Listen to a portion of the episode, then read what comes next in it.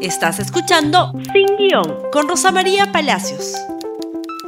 Muy buenos días, aunque es difícil darlos, un día trágico para Puno, que está de duelo por la muerte de 17 civiles y a esta hora se ha confirmado la muerte de un policía nacional.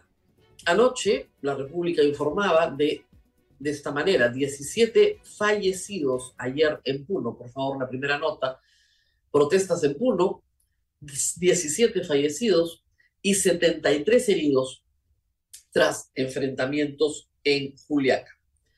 La lista de fallecidos del Ministerio de Salud se hizo pública ayer, llegando, como ven, ya a las 9 de la noche a 17. Lamentablemente, tenemos que sumar estas terribles imágenes que nos han llegado hace unos instantes, imágenes esta madrugada. Lo que ustedes ven es una patrulla policial carbonizada.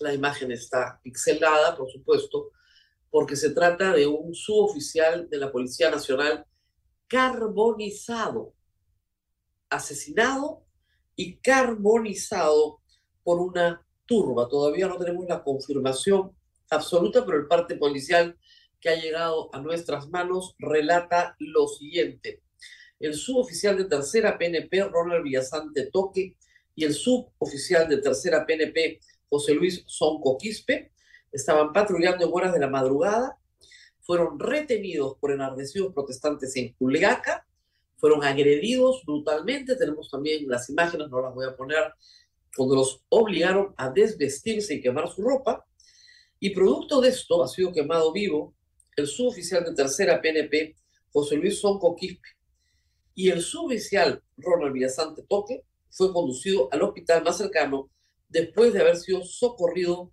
por sus colegas. Los asesinos robaron dos pistolas Pietro Beretta y un fusil AKM e incendiaron el vehículo policial. El armamento pertenecía a la policía. Son 17 civiles muertos y un policía carbonizado en las imágenes terribles que tengo que compartir esta mañana con ustedes. Y aquí hay que decir varias cosas, como lo dice la conferencia episcopal ayer. La protesta es legítima. Lo que no es legítimo es el delito. El delito nunca es legítimo. Matar, robar, saquear, asaltar un aeropuerto es delito la represión es legítima también. Dentro de los parámetros establecidos por la ley y el reglamento para esa represión, matar no es legítimo cuando se hace de manera indiscriminada. De nuevo, la protesta es legítima, la represión es legítima. Lo que no podemos eh, aceptar es la desnaturalización de ambas cosas. La protesta pacífica siempre es legítima. Las personas tienen derecho a creer que Dina Boluarte debe irse y debe renunciar. Es su derecho a creerlo. Y hay un camino legal para hacer valer esa opinión. Lo que no se puede es destruir propiedad pública y privada y matar. Matar a un policía carbonizándolo, a un inocente policía suboficial lo han carbonizado vivo. Eso es una barbarie. Pero también, por supuesto, también hay que recordarle a toda la audiencia que el uso de la fuerza está regulado en leyes. Tenemos un Estado de Derecho, decreto legislativo 1186 y su reglamento. Lo hemos explicado en este programa, hasta en claquetas se los he puesto para que lo lean. La policía puede usar de manera residual la fuerza letal. Primero tiene otras opciones, están enumeradas, largamente enumeradas y explicadas con detalle. Es parte de su entrenamiento.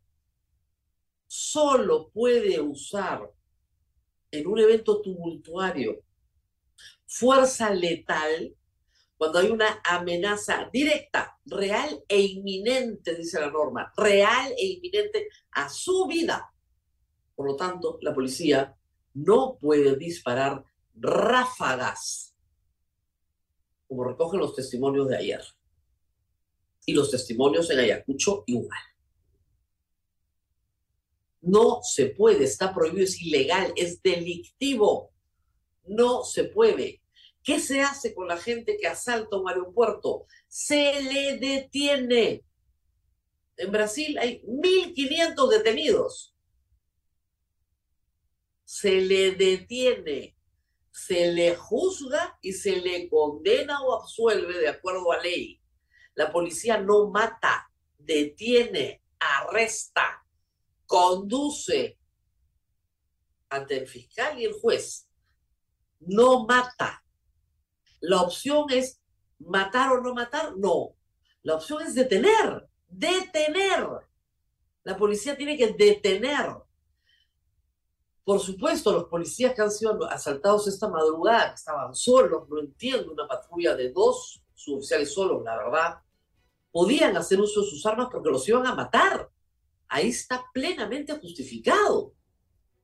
Lo que no está justificado es tirar ráfagas a gente que se mueve a ver a quién le cae. Y parece que la Policía Nacional no entiende la diferencia o tiene órdenes contrarias a la ley. Esto tiene que quedar muy claro, más allá de todos los discursos que justifiquen a uno o al otro lado ni la protesta se desnaturaliza, ni la acción del Estado se desnaturaliza. Ambas cosas son ilegales e inmorales y tenemos que tener consensos mínimos y no matar es uno de ellos para todas las partes en esto. Y por supuesto, la vida primero. La Defensoría del Pueblo ya tiene reportados ataques en lo que va del último mes a 17 ambulancias el personal de salud que se la juega en esto está absolutamente expuesto a la violencia. Ayer ha muerto un joven médico que iba a empezar su residencia, ayudando a heridos. Prosigamos, por favor, tenemos más información para ustedes. ¿Qué pasó exactamente ayer en Puno? Quemaron la casa del congresista Jorge Luis Flores Ancachi en Ilave. ¿Por qué la quemaron? Ah? El señor Flores, de Acción Popular, Acción Popular en el 2021 tuvo una buena votación en Puno por Johnny Lescano. Es un congresista sindicado como niño que había anunciado que no le va a dar el voto de confianza a Otárola en la tarde, pero igual le incendiaron la casa.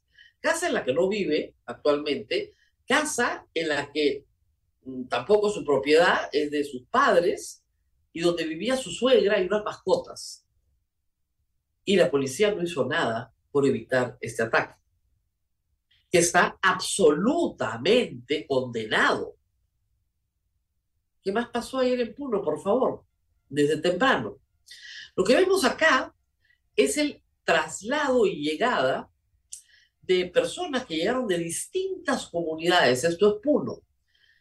Hay una marcha multitudinaria, cifras del propio ministro Tálora indica que en Puno se congregan 17 mil personas y en Juliaca 9 mil.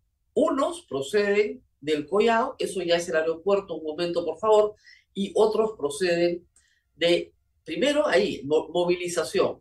Movilización en camionetas Custer, de acuerdo a una fuente mía en, de radio Onda Azul, proporcionadas por transportistas que también se plegaron a la huelga. Estas camionetas movilizan a un número importante de personas. Unos llegan a Juliaca, otros llegan a Puno. Se concentran 17 mil en Puno, 9 mil en Juliaca.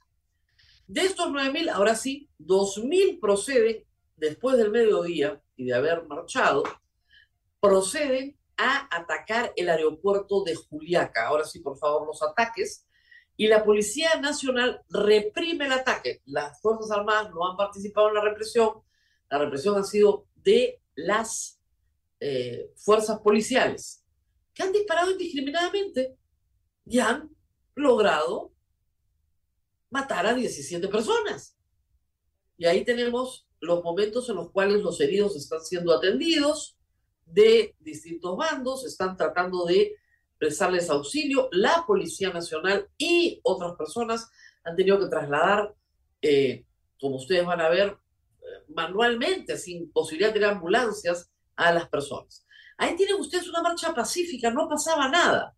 Es en el momento en que van al aeropuerto donde se producen las muertes. ¿Por qué? Porque la población ve helicópteros sobrevolar y identifica el aeropuerto, y así se les dice, como el lugar desde donde viene policía de Lima para matarlos. Ese es el mensaje recurrente. No es la primera vez que lo escucho, yo lo escucho hace 20 años en Arequipa. Tenemos que tomar el aeropuerto porque ahí vienen los que nos van a matar una y otra vez. Aunque eso sea completamente falso, ese es el sentido de la población y por eso toman el aeropuerto, para cortar la cadena de suministro, obviamente, de todo lo que recibe las fuerzas del orden.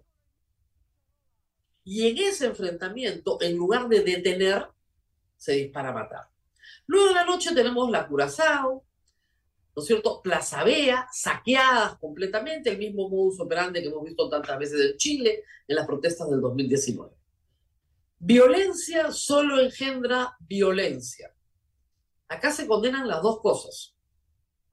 Se condena el delito de desnaturalizar una protesta pacífica y se condena el delito de usar la fuerza fuera de los márgenes establecidos en una ley que es clarísima, pero absolutamente clara. ¿Qué más tenemos, por favor? Las justificaciones. Bueno, ahí tenemos también imágenes de apoyo de saqueo de la Curazao. Se llevaban la refrigeradora, la computadora, ¿no es cierto? Se llevaban todo. Eso no es pobreza, eso es saqueo. Eso es lumpen. Exacerbado porque podía, ¿no es cierto?, hacerlo porque podía hacerlo porque la Policía Nacional estaba dedicada a cuidar activos críticos como aeropuertos y como, ahí tenemos el saqueo de Plaza Vea en Puno, como se llevan todas las cosas, como es este, hasta en moto, como es. Se llevaron todo lo que quisieron de Plaza Vea de Puno. Siguiente, por favor, si me ayudan con lo que tenemos, con la noticia siguiente, por favor, y creo que es el ministro del Interior. Escuchemos la justificación. En Puno llegaron a congregarse algo de 16 mil pobladores. Por supuesto, en una primera instancia, marchando pacíficamente a través de la ciudad. Juliaca igual, 9 mil pobladores, pero a mediodía la actitud ya fue diferente. Comenzaron a hostigar a las fuerzas del orden de tal manera que llegaron al conflicto a eso de las 15, 16 horas a un ápice de que de una forma u otra no se pudo controlar, usando bombardas, usando las avellanas con doble carga de pólvora, usando molotovs que hace imposible controlar la turba o el conflicto social de una manera correcta. Hay muertos que lamentar, por supuesto, todos lamentamos.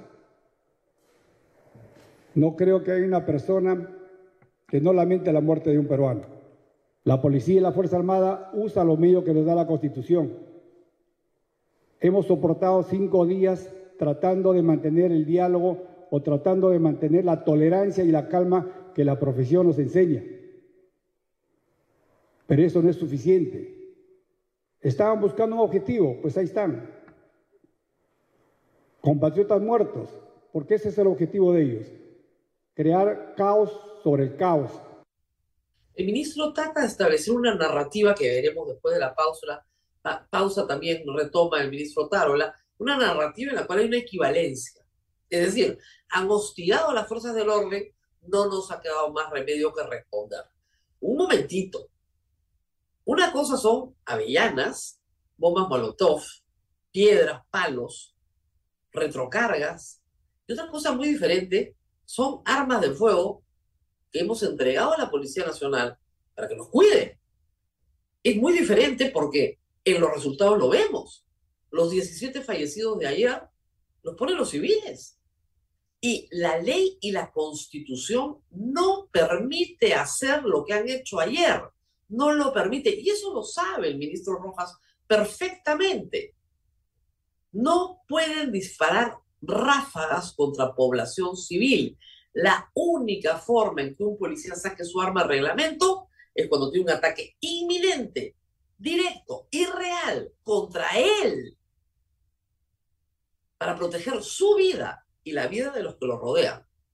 Regresando al ejemplo de la patrulla, esos policías, al verse absolutamente amenazados, podían sacar su arma y disparar, sí, porque estaban a punto de ser asesinados y de hecho uno fue asesinado. Y eso es parte del entrenamiento policial, no el entrenamiento civil. Los civiles no estamos entrenados, la policía tiene superioridad en la defensa del Estado de Derecho. Las excusas del ministro no son aceptables. Y no se puede decir, bueno, ya murieron, entonces ahora que venga el Ministerio Público investigue, pues. Y les vamos a dar unas reparaciones, ¿ah? igual que a los otros. No se está manejando correctamente. Él usa la palabra correctamente en su discurso, si lo escuchan. No hemos podido reprimir correctamente. No, pues no hemos podido reprimir correctamente. Porque eso no se los permite la ley, ni la constitución, ni el Estado de Derecho. Anoche, el primer ministro dio un mensaje al país acompañado de otros cuatro ministros. La señora Boluarte no apareció ella se enteró del primer fallecimiento durante la sesión del Acuerdo Nacional que tuvo que suspenderse. Porque ¿qué acuerdo puede haber cuando la policía está en un enfrentamiento directo con la población y comienzan a fallecer personas por balas disparadas por la Policía Nacional contra población civil? Pero el ministro apareció una noche cambiando la narrativa ahora no son terroristas. No, no, no, no, no. Ahora son Pedro Castillo, el culpable número uno está en Barbadillo, lo ha dicho. Esta es la resaca del golpe de Estado. La organización es de Pedro Castillo. Y de bolivianos, dijo extranjeros, y de dinero ilícito, sea narcotráfico o contrabando, aunque no lo mencionó. Ya no terroristas. ¿Va a funcionar esta narrativa? o aquí hay un problema de falta de conocimiento real, de inteligencia real de lo que está pasando. Escuchemos al primer ministro. Está sucediendo una resaca del golpe de Estado en el país. Aquellos asusadores y violentistas que no pudieron enervar al Estado peruano, quebrar la democracia y que quisieron derribar todas las instalaciones públicas en la zonada que se inició el 7 de diciembre del, año pasado, en esta segunda convocatoria. Han dado un paso más y han tratado, lo repito, de subvertir el orden constitucional. Muy bien. Y luego añadió lo siguiente, a ver, veamos. Sino que de una vez por todas se capture y se procese a quienes están destruyendo el país, financiados por intereses extranjeros, foráneos y por dinero oscuro el narcotráfico. No vamos a cejar en nuestra defensa del Estado de Derecho. Aquí nadie se va a correr. Aquí no vamos a permitir que esta sonada que pretenden hacer nuevamente contra Lima se haga efectiva en los próximos días, como lo han anunciado probablemente el 14. Y vamos a recuperar el orden interno en Puno. Tengan la plena seguridad de que lo vamos a hacer. Porque nuestro objetivo central, señores, es defender la paz, la tranquilidad. A ver, sí se necesita vencer la sensación de desgobierno que había ayer en la tarde. Hacia la noche, uno ya no entendía quién gobernaba en el Perú. Y en ese sentido, un discurso enérgico del señor Otárola a mí me parece razonable pero se necesita explicar, por enésima vez lo digo, por qué no se detiene a las personas que hacen un uso indebido de la protesta y por el contrario se les mata. ¿Qué hay subyacente en Puno? Donde no es popular Perú libre precisamente. Y donde el tema de los bolivianos, francamente, es risible. Ayer le han quitado la entrada al país a Evo Morales en buena hora si no merece entrar. Finalmente es una potestad de migraciones en el Perú hacerlo de acuerdo a la ley. Pero ese no es el origen del problema. El origen del problema es mucho más profundo. La población en Puno no cree que el Congreso vaya a cumplir con el adelanto de elecciones. El Congreso cree, el, el, el, cree que lo van a volver a estafar, como cree todo el sur. Entonces hay que dar explicaciones razonables a cada una de las cosas que se plantean como verdades absolutas. Por ejemplo, ¿por qué no se ha convocado un referéndum para adelantar las elecciones? Porque demora 90 días hacer un referéndum. Y en esos 90 días se reúne nuevamente el Congreso la primera semana de marzo o la segunda semana de marzo y se vota el adelanto de elecciones. Pero tienen que darle garantías de que eso va a ocurrir. ¿O por qué necesitamos nueve meses a un año? Porque no hay partidos políticos inscritos nuevos. Incluso para las opciones de izquierda hay solo dos inscripciones, Perú Libre y Nuevo Perú. Perdón, Juntos por el Perú, Nuevo Perú no. Perú Libre y Juntos por el Perú. Tienes que dar seis meses para que se inscriban opciones de izquierda. Si no, ¿quién va a postular? Por la izquierda que están defendiendo. Eso se tiene que explicar una y otra vez. No hay confianza. Y reitero, el aeropuerto es el símbolo por el cual me traen a un policía de Lima que me va a matar a mí y a mis hijos. Mientras que eso no se explique como contrario, la violencia va a continuar. No hay confianza. ¿Por qué se pide la salida inmediata de Dina Boluarte? Porque eso suscitaría inmediatamente un proceso electoral. Pero Dina Boluarte va a convocar las elecciones en marzo. Apenas se aprueben las elecciones. Ya está. Hay que dar garantía al país de que eso va a ocurrir. De verdad, que ya estamos en el curso electoral, la palabra transición tenía que usarse una y otra vez desde el primer día. Y ese ha sido un pésimo manejo de este gobierno. Pésimo manejo. Y eso es el costo que estamos pagando y que está pagando el gobierno hoy. De no haber sabido aceptar cuál es su papel en la historia. Un papel absolutamente transitorio y un Congreso que está completamente de espaldas al país, en el cual no se confía tampoco.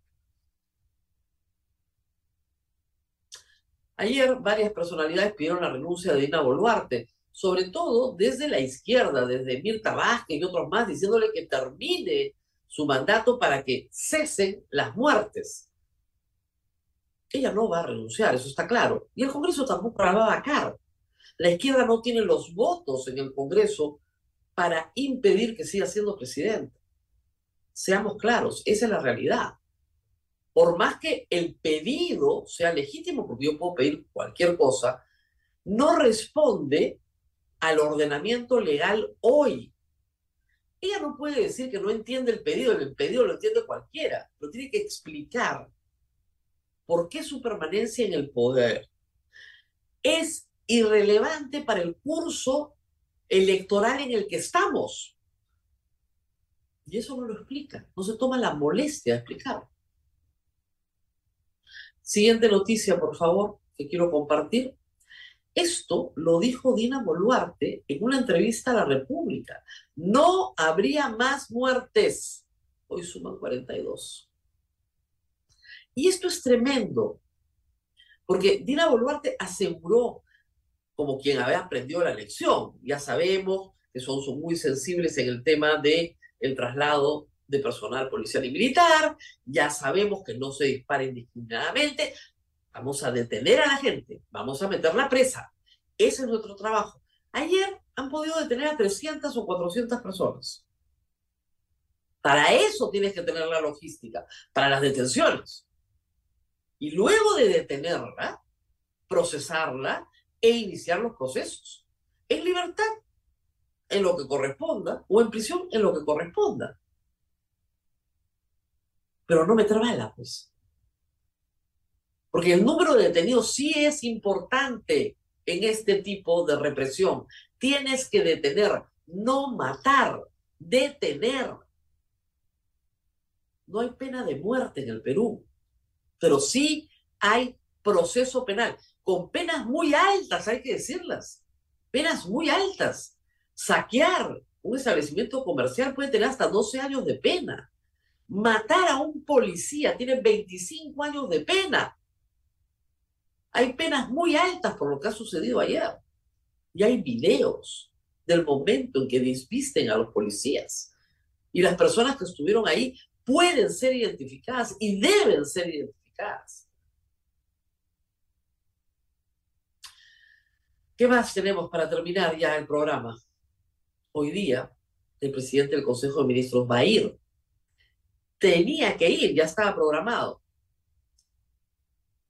Obviamente, el discurso va a estar centrado en la narrativa de esta tarde, en la seguridad y en la violencia.